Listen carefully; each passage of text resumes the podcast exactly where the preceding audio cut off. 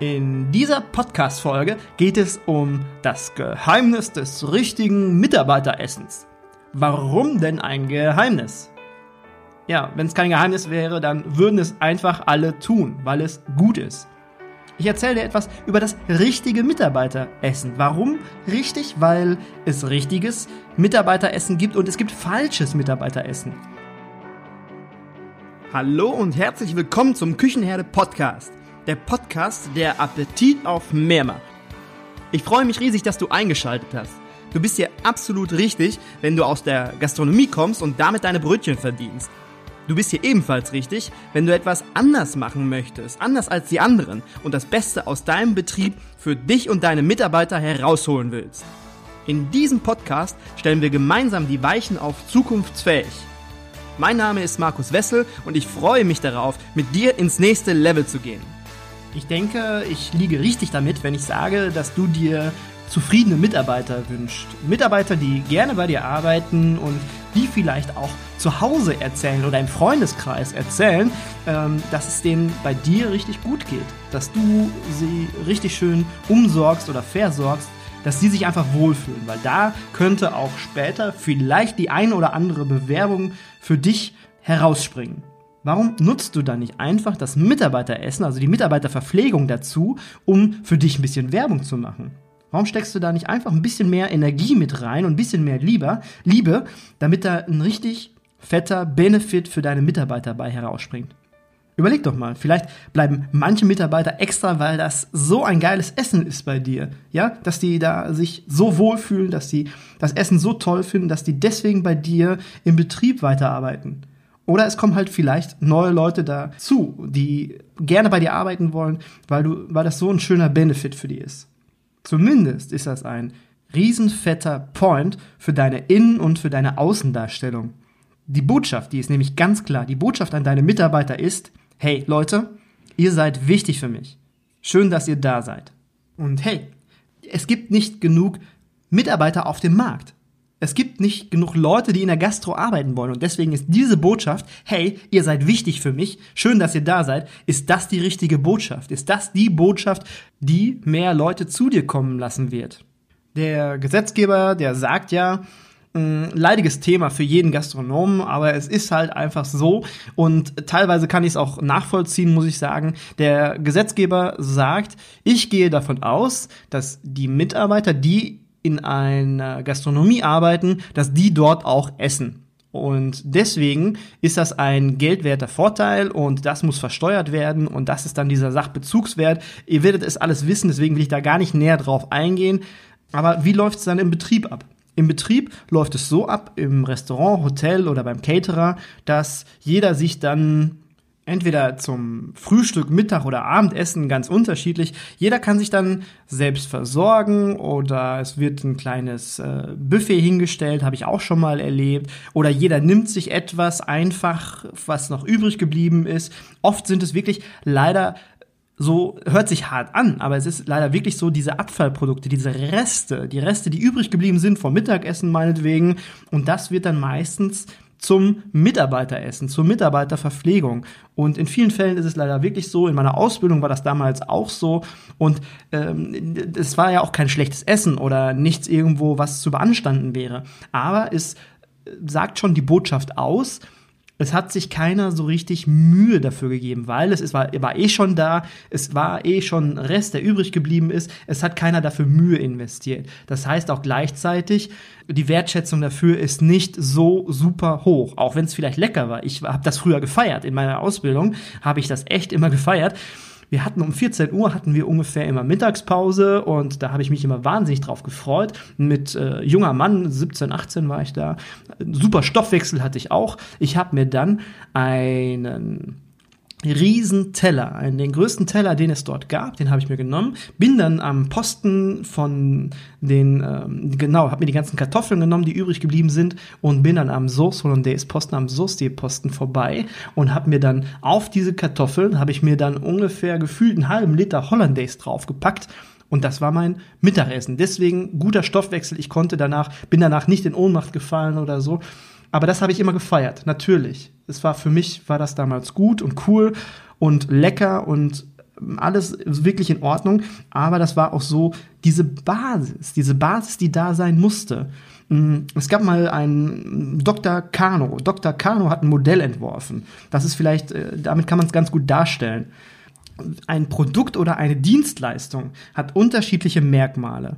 Es gibt Merkmale, die sind unerheblich, die nimmt man nicht so wahr. Es gibt Merkmale, die ähm, so Zurückweisungsmerkmale, äh, Leistungsmerkmale, Begeisterungsmerkmale und Basismerkmale. Und diese Kartoffel-Hollandaise-Geschichte damals, das waren für mich Basismerkmale. Das war so die Basis, damit war ich zufrieden, das war, da war ich einverstanden mit. Aber wenn ich mir vorstelle, dass mein Arbeitgeber damals mich mit dieser Leistung, also mit diesem Mitarbeiteressen begeistert hätte, ja, noch das, dieses gewisse Extra, dieses gewisse Plus gemacht hätte, dann wäre bei mir dieser Wow-Effekt einmal da gewesen natürlich. Und er hätte natürlich bei mir eine, eine Wertschätzung erzeugt. Also ich hätte mich dann über das normale Maß hinaus hätte ich mich dann gewertschätzt gefühlt, ja. Also nicht nur die Basis, sondern das hätte mich begeistert. Das wäre so dieses äh, Plus-Merkmal gewesen. Ein ganz gutes Beispiel dafür ist äh, zum Beispiel, du kennst vielleicht noch vor 10, 20 Jahren mh, hm, die ersten Autos, die man da, also mein erstes Auto damals hatte noch keinen elektrischen Fensterheber. Ich habe dann gekurbelt. Aber mein zweites, nee, mein zweites Auto auch noch nicht. Das war ein Nissan Micra. Ähm, mein, mein drittes Auto hatte, das war ein Citroën AX, mein drittes Auto hatte dann elektrische Fensterheber. Ich habe das gefeiert. Ich habe diese Dinger, die habe ich immer hoch und runter, hoch und runter. Und das war einfach toll. Das war für mich wirklich ein Begeisterungsmerkmal damals. Guck dir die, die heutigen Autos an. Die heutigen Autos wenn da keine, die, die Leute heute kennen ja keine Kurbel mehr, die wissen ja gar nicht mehr, dass man das kurbeln kann. Es ist einfach diese elektrischen Fensterheber, das ist ein Basismerkmal geworden. Das nächste Begeisterungsmerkmal, also das über das normale Maß hinaus, das wird wahrscheinlich sein bei den elektrischen Fensterhebern, wenn man etwas entwickelt, dass man diese Fenster nur durch eine Handbewegung, genauso wie Luke Skywalker in Star Wars, mit nur einer Handbewegung und der Macht, dass man damit die Fenster hoch oder runter machen kann. Das wird das nächste Begeisterungsmerkmal und ja, da muss man sich halt immer ein paar neue Gedanken machen. Und jetzt habe ich mich auch von der Macht ein bisschen leiten lassen und bin weg von der Verpflegung hin zu elektrischen Scheibenhebern. Ich lasse mich jetzt wieder zurückführen von der Macht zur Mitarbeiterverpflegung und überlegen uns, wie wir äh, aus der Mitarbeiterverpflegung, aus dem Mitarbeiteressen ein Begeisterungsmerkmal machen können. So, dass die sich auch jedes Mal zur Mittagspause, zum Frühstück und so weiter feiern. Ähm, das, was ich dann früher immer gemacht habe, ist, dass ich ganz genau darauf geachtet habe oder dass es mir sehr, sehr wichtig war, dass wir gemeinsam essen. Egal ob ob es zum Frühstück, zum Mittagessen oder zum Abendessen war. Ähm, wir haben uns immer einen Zeitpunkt rausgesucht und ich habe auch wirklich versucht, die Prozesse so abzuändern, dass wir alle gemeinsam essen konnten. Oder zumindestens der ganz, ganz große Teil, dass wir zusammen am Tisch saßen und dass wir zusammen essen konnten und auch zusammen reden konnten. Mal völlig losgelöst vom, vom, vom, vom Alltag, vom, ähm, ja, vom Betrieb her, dass man mal ganz andere Themen vielleicht hat. Oder nicht andere Themen, aber eine andere Umgebung, einen anderen Rahmen. Das war für mich immer ganz, ganz wichtig und das war äh, das Erste, was ich auch in jedem neuen Betrieb immer umgesetzt habe, wenn es nicht so gewesen ist. Der nächste wichtige Punkt ist, dass das Essen einfach äh, hochwertig ist, ja. Ich meine mit hochwertig jetzt nicht, dass es das Rinderfilet sein muss oder das Schweinefilet oder sonst irgendwas, was unheimlich viel Geld kostet. Hochwertig einfach nur, dass man sich damit Mühe gegeben hat, dass man vielleicht eine extra Speisenkarte, eine Mitarbeiterspeisenkarte macht, wo dann draufsteht, Montag gibt es Menü 1 und 2, Dienstag gibt es Menü 1 und 2, dass man abgehoben von der normalen Speisenkarte ein extra Menü für die Mitarbeiter macht. Vielleicht auch auf Mitarbeiterwünsche eingeht, dass sie mal sagen können, hey Chef, ich habe Bock auf ein Coq au vin, äh, können wir das nicht mal irgendwann mittags machen? Das ist jetzt auch nicht allzu teuer oder so, das, das kann man ja mal mit einfließen lassen. Und der Mitarbeiter freut sich natürlich riesig darüber. Also das, das sind so die, diese beiden Punkte, die wichtig sind. Also hochwertig nicht von teuer und äh, bestes Fleisch und so weiter, sondern einfach nur, dass man sich Mühe damit gemacht hat, dass man sich Gedanken gemacht hat und dass es nicht irgendwie nur aus Resten stammt. Das soll jetzt aber nicht heißen, dass man Reste nicht verarbeiten darf oder nie, nie verarbeiten darf. Nein, nein, das auf keinen Fall. Man sollte schon umsichtig mit den Lebensmitteln umgehen. Ähm, Wenn es mal Bratkartoffeln gibt oder so, dann kann man gerne die Kartoffeln nehmen und die zu Bratkartoffeln verarbeiten. Es geht eigentlich nur grundsätzlich darum, dass der Mitarbeiter, der merkt es einfach. Der Mitarbeiter ist nicht blöd, der merkt es einfach, ob man jetzt nur ein Menü fertig macht, was aus Resten besteht oder ob man da extra etwas zubereitet und Mühe und Liebe investiert, um ein leckeres Essen zu machen. Ich habe vor, vor kurzem einen ganz, ganz tollen Spruch gehört. Ähm, ich weiß gar nicht mehr, woher ich den habe, aber der lautet so. Deine Mitarbeiter sind deine Kunden von morgen. Lass den mal kurz sacken. Deine Mitarbeiter sind deine Kunden von morgen. Und deswegen finde ich, sollte man auch für seine Mitarbeiter so kochen, wie man für seine Gäste kocht. Was auch immer ganz gut ankommt, was wirklich auch einen sehr, sehr guten Eindruck macht und sehr wertschätzend ist, wenn man dem Service-Mitarbeitern sagt, wenn man die beauftragt fürs Mittagessen oder fürs Frühstück oder fürs Abendessen, vollkommen egal, wenn man die beauftragt und sagt, hört zu, um 12 Uhr oder um 12.30 Uhr essen wir alle gemeinsam zu Mittag. Bitte seht zu, dass der Tisch dann ordentlich gedeckt ist, dass der Wirt hinterlegen, ähm, vielleicht gefaltet, dass äh, Besteck dort liegt, dass der Tisch halt nett angerichtet ist, ja. Das sieht schön aus, macht einen guten Eindruck und ist einfach auch eine gleiche Geschichte wie mit einem leckeren Essen. Es ist wertschätzend. Und was richtig gut kommt, ist, wenn du dich dann auch mit dazusetzt. Ich weiß, einige, einige Chefs, die machen das, die setzen sich äh, ohne Probleme mit dazu. Andere Chefs, die gehen in ihr Büro, nehmen das Essen und gehen ins Büro. Äh, manche Chefs essen gar nicht. Vollkommen egal, wie du das handhabst, solltest du noch nicht mit am Tisch setzen, setz dich mit dazu. Das wird vielleicht im Anfang, wenn du das vorher noch nicht gemacht hast, sich ein bisschen komisch anfühlen. Die Mitarbeiter sind vielleicht auch noch nicht ganz so sicher, wie sie mit der Situation umgehen sollen. Aber irgendwann ist es dann vollkommen normal. Irgendwann gehörst du mit richtig dazu und ihr kommt ins Gespräch und Smalltalk und da wird mal gelacht und ja, wie es beim Essen halt so ist. Das ist einfach was Schönes für die Gemeinschaft und es macht dich natürlich dann auch noch mal nahbarer als vorher. Also ich fasse noch mal ganz kurz zusammen. Erstens versucht gemeinsam zu essen, egal ob Frühstück, Mittag oder Abend, versucht es gemeinsam. Zweitens hochwertiges Essen. Also nicht schweineteures Essen, sondern einfach nur hochwertiges, mühevolles, mit Liebe gekochtes, leckeres Essen. Äh, drittens, den Tisch decken. Und viertens, setz dich mit dazu. Was auch noch ein ganz, ganz interessanter Punkt ist, sind zum Beispiel Konferenzen oder Schulungen. Wie machst du das, wenn du Schulungen mit deinen Mitarbeitern zusammen hast? Oder wenn du Schulungen durchführst, wie zum Beispiel Hygieneschulung alle zwei Jahre oder jedes Jahr, je nachdem, wie du das machst, dann versammeln sich ja alle Mitarbeiter in einem Raum meinetwegen und dann steht da jemand, entweder du selber oder du lässt jemanden kommen und dann wird einmal geschult, Hygieneschulung. Wie versorgst du dort deine Mitarbeiter? Ich habe das früher immer richtig schlecht gemacht. Also ich bin manchmal sehr zerstreut oder nicht zerstreut, aber in manchen Situationen bin ich echt unaufmerksam. Und dann gab es dann bei solchen Schulungen bei mir zum Beispiel früher, habe ich die Kekse vergessen. Ich habe dann vielleicht mal ein Wasser hingestellt, aber ich habe einfach die Kekse vergessen. Ich könnte mir heute noch in den Hintern treten für meine ähm, Unaufmerksamkeit, absolut. Und was du da richtig machen kannst oder was du da besser machen kannst, ist, dass du nicht nur an die Kekse denkst. Die Kekse sind äh, Standard heute. Da steht, egal ob das jetzt eine Konferenz ist, die du ausrichtest für einen Kunden, für einen Gast oder die eigene Konferenz, die eigene Schulung mit den Mitarbeitern. Ähm, in der Regel steht da immer Wasser, eventuell noch Kaffee und Kekse. Das ist so das, was immer da steht. Ähm, in vielen Fällen ist das auch dann die Erwartung. Erinner dich an die elektrischen ähm, Scheibenheber oder Fensterheber. Das ist auch Basis mittlerweile. Und diese Kekse, das Wasser, der Kaffee, das ist einfach Basis. Und mach doch mal etwas über dieses, diesen Basismerkmal drüber hinaus. Mach doch mal was besser.